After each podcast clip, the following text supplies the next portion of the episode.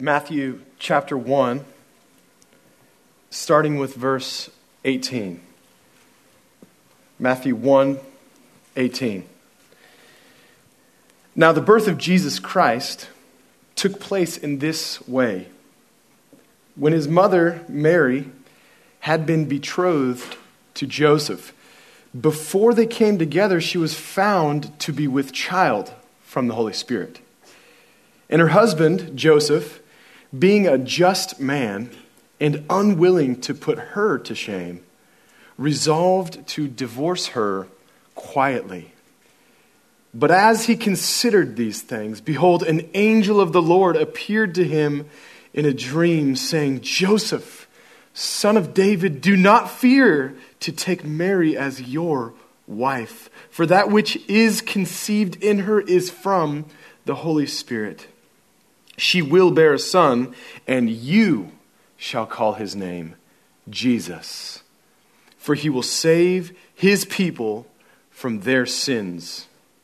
All this took place to fulfill what the Lord had spoken by the prophet Behold, the virgin shall conceive and bear a son, and they shall call his name Emmanuel, which means God with us.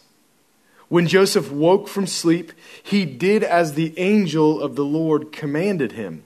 He took his wife, but he knew her not until she had given birth to a son. And he called his name Jesus. The word of the Lord. Thanks be to God. Y'all can be seated as we pray. Jesus, please add a supernatural blessing to the reading of your word that's beyond our thoughts, our familiarities, my thoughts our opinions. Jesus, you are God. And you are man.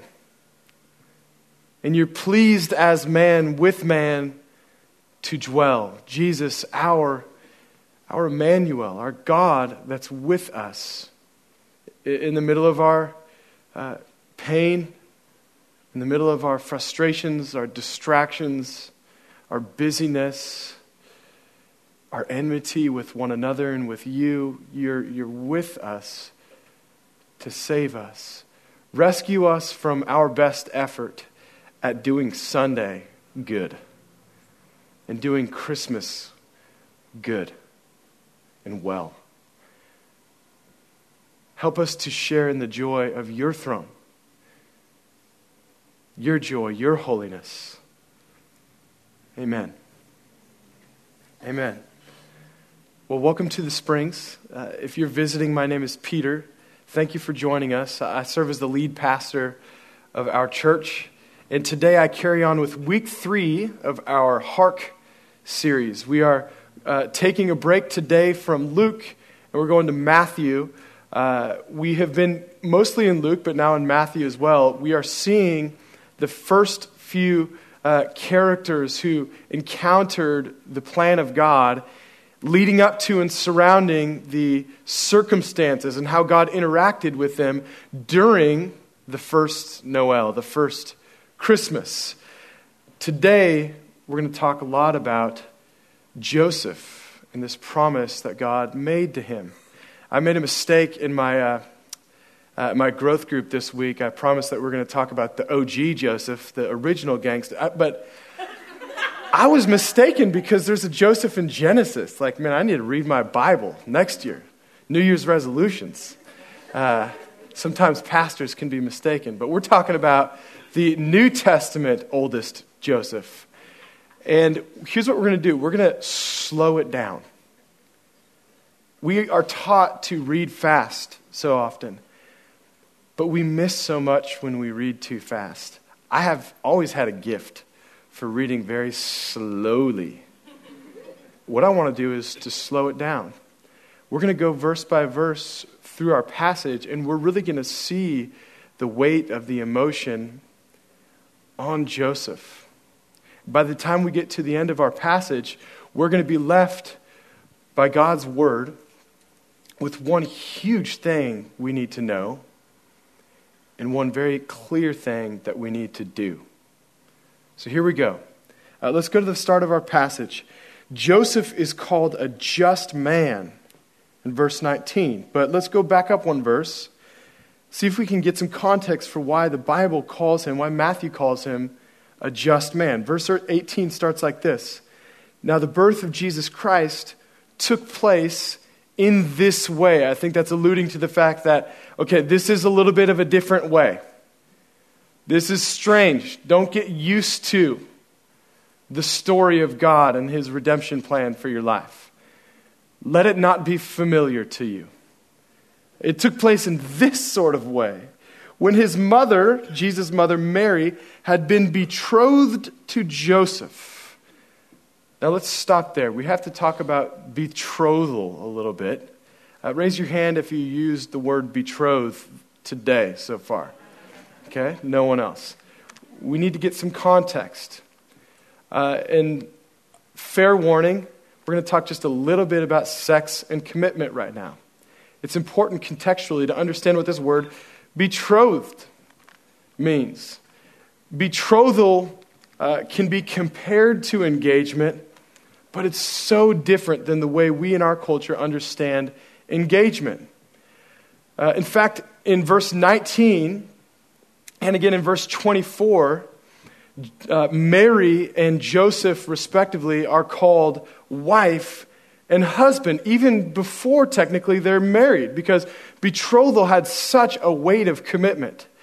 Uh, it's, it's a legal agreement, is what betrothal is specifically. That it's not just engagement, uh, it, it's an actual legal agree- agreement to soon get married. In fact, if you were to break off a betrothal in ancient Jewish culture, you actually had to go through legal proceedings to do so. So it's a serious commitment. But let's compare the way they did uh, commitment to marriage and then the actual marriage. Let's compare it to how we do things a little bit. With our engagements, what we tend to lack in commitment, we make up for in sexual permissiveness. And for good measure, we add a little bit of social media frenzy to it, right? Because if we're not going to be really committed, but at least we can be, you know, have a campaign about it and maybe a hashtag.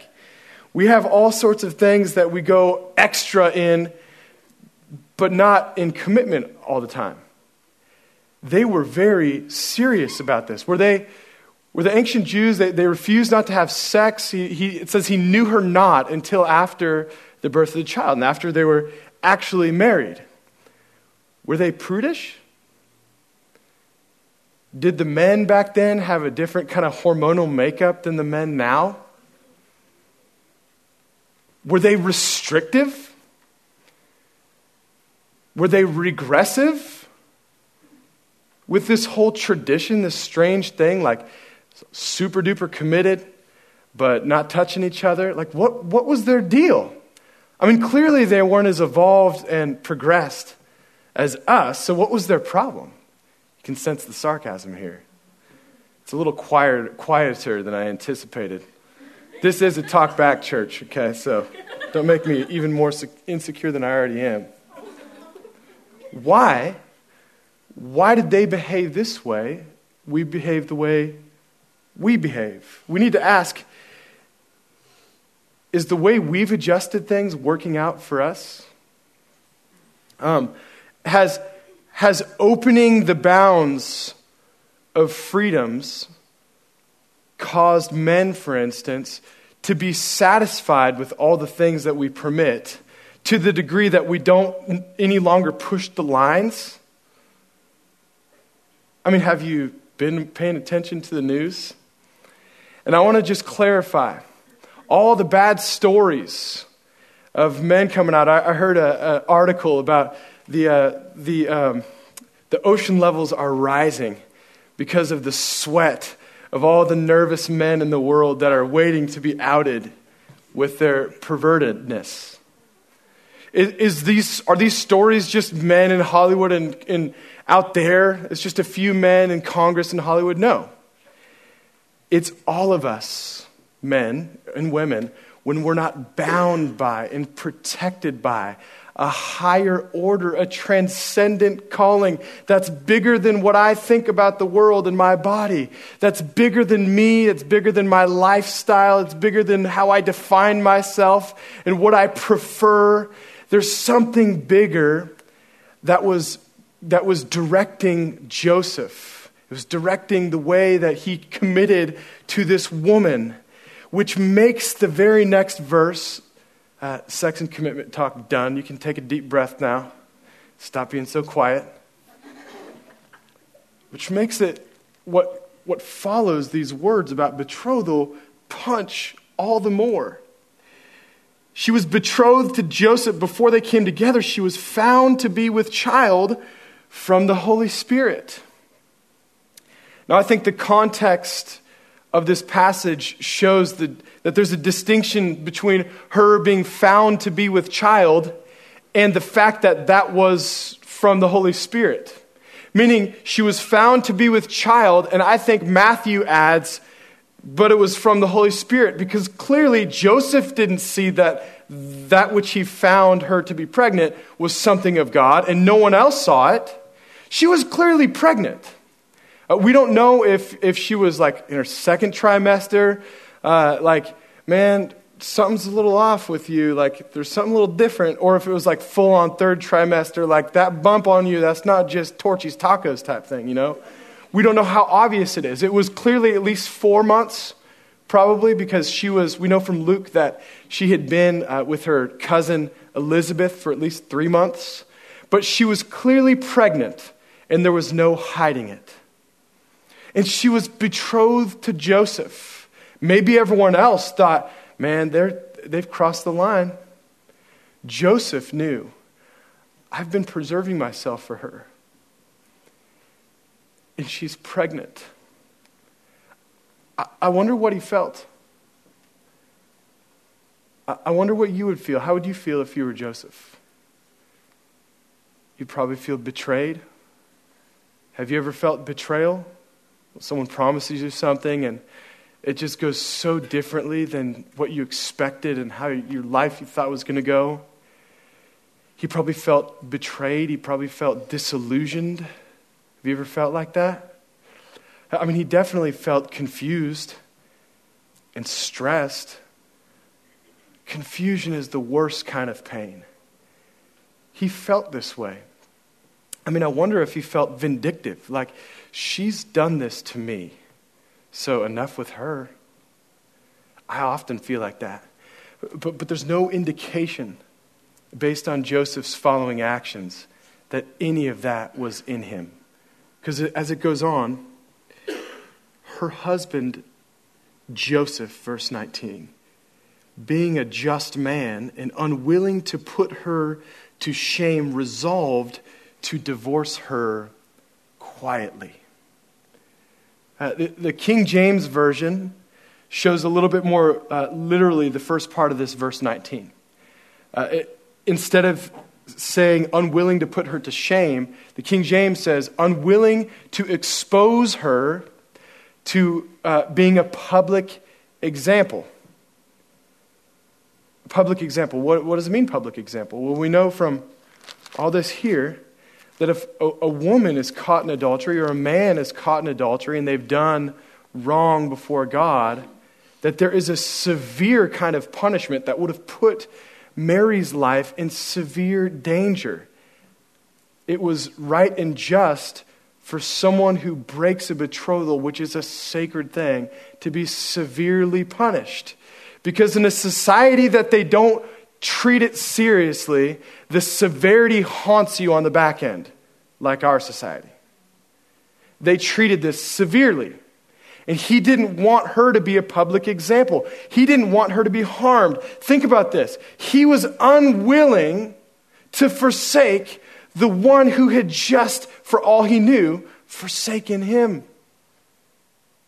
She had just felt betrayal, and he is feeling this betrayal, and quietly he, he, he says, I, I, I need to quietly deal with this because I'm so overwhelmed with hurt and confusion, but I don't want harm for this person who's just harmed me.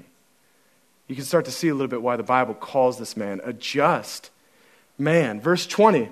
But as he considered these things, behold, an angel of the Lord appeared to him in a dream. Let's stop there for a second.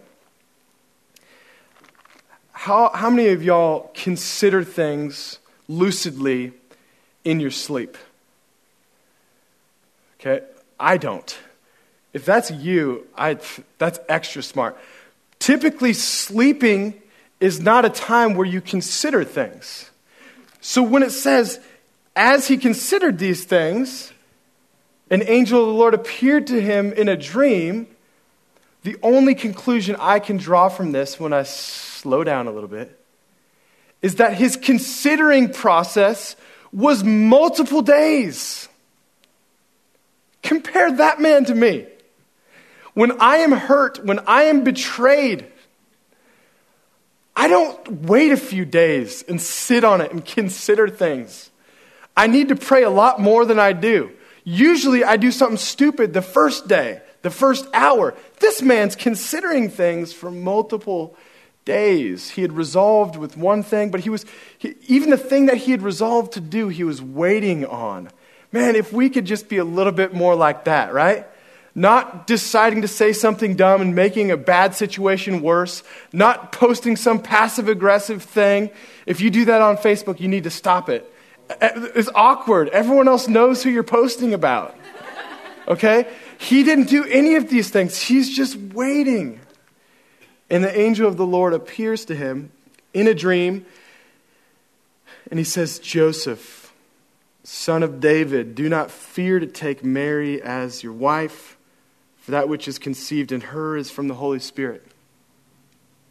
First of all, the angel is saying, Look, I know this is strange. This is like unlike anything you've ever heard unless you slow down and read the prophets. This is unlike anything anyone would ever expect, and specifically, totally unlike anything you would ever think in your life. But it's from me. It's okay. And furthermore, when he, the angel addresses him, it says, he says, Joseph, son of David. Now, if you rewind a little bit, we, actually know the lineage of Joseph. Joseph's dad is not named David. Joseph's dad's named Jacob. So, why would the angel of the Lord say, Joseph, son of David? Well, in my opinion, the angel of the Lord is saying, Look, you might feel like you're outside of God's plan. You might feel like you're, you're on the side of whatever God seems to maybe or maybe not be speaking to her. But you need to know that you're not a bystander you need to know I'm drawing my lineage. It says, it says in Matthew, it draws the lineage of King David, the promised one. The Messiah would come from the lineage of the great King David. And in Matthew, it draws the lineage all the way down through uh, Joseph. And Luke draws the lineage through Mary. So both were in the lineage of the great King David to fulfill the word of the Lord about the coming Messiah. And the angel of the Lord is saying, Matthew, you are part of God's plan here. You're not an extra in what God is doing here. You're going to suffer a lot of misunderstanding in the coming years, and I want you to know that you, thou son of David, you are someone I'm using, so you need to obey. You're not on the sidelines. You're in the middle of this game, and I'm working with you. I'm with you. In fact, it says in verse 21 you will name him Jesus. You will name him. He could have easily felt like he was on the sidelines. I, I want to take a break for a second and let's just stop and consider the fact that this just man, he did the best he could do. Bible calls him just. It's strange that the Bible calls him just for resolving to do something that was not good, right? Like if he would have divorced this woman and left the, the, the, the mother of our Savior alone and abandoned, we can all agree that's not a good thing to resolve to do. And yet, the crazy thing is, it's the best that we can do without God helping us. He resolved to do the most honorable thing he knew how to do, and it still wasn't good enough. Now, this sermon's not over, so don't get too depressed. But we need to sit on the weight of this for a second. Sometimes your best effort, in fact, all the time, your best effort is flat out not good enough. Your best effort. You can be the most just you've ever been, the kindest to people who sin against you, and yet you can still be totally misunderstood about what God's doing, about how God's going to use your pain for something later, and not just something uh, to restore you back to what you had hoped, but something that is the hope of nations. That God wants to use your small problem for a huge plan. And we get way too obsessed with ourselves and our pain and our struggles. And God's saying, Your efforts to fix those little things will never be good enough. Even Joseph, a just man, his best efforts were not good enough. All we, like sheep, have gone astray. There is none good. No, not one, the Bible says. All your righteous deeds are like filthy rags before a holy God. So, what do you do with this? That's what makes what the angel says to Joseph all the more alarming. He's going to give two names for this promised Messiah. That in the midst of this problem, this Joseph has done the best a good guy can do. I'm nowhere near as good of a guy as Joseph. So what's the hope for me? I hope that's what you're asking. Because there's an answer to that question if your heart's truly asking it. The names given, there's two names given in tandem if you read too fast, it can seem like they're two separate, kind of competing names. But if you slow down, I think you'll see that God has intended for the harmony of his saving attributes to be shown through the two different names that are given for our Savior through this angel to Joseph. Verse 21 She will bear a son, you shall call his name Jesus for he will save his people from the enemy. Who's that? From their sins. All this took place to fulfill the prophet, what the prophet had spoken. Behold, the virgin shall conceive and bear a son, and they shall call his name Emmanuel, which means God with us. Jesus and Emmanuel. Jesus, God saves, and Emmanuel, God is with us. First of all, Jesus specifically means, in the derivative, God saves. Well, saves from what? Uh, saves from our enemy, saves from Rome.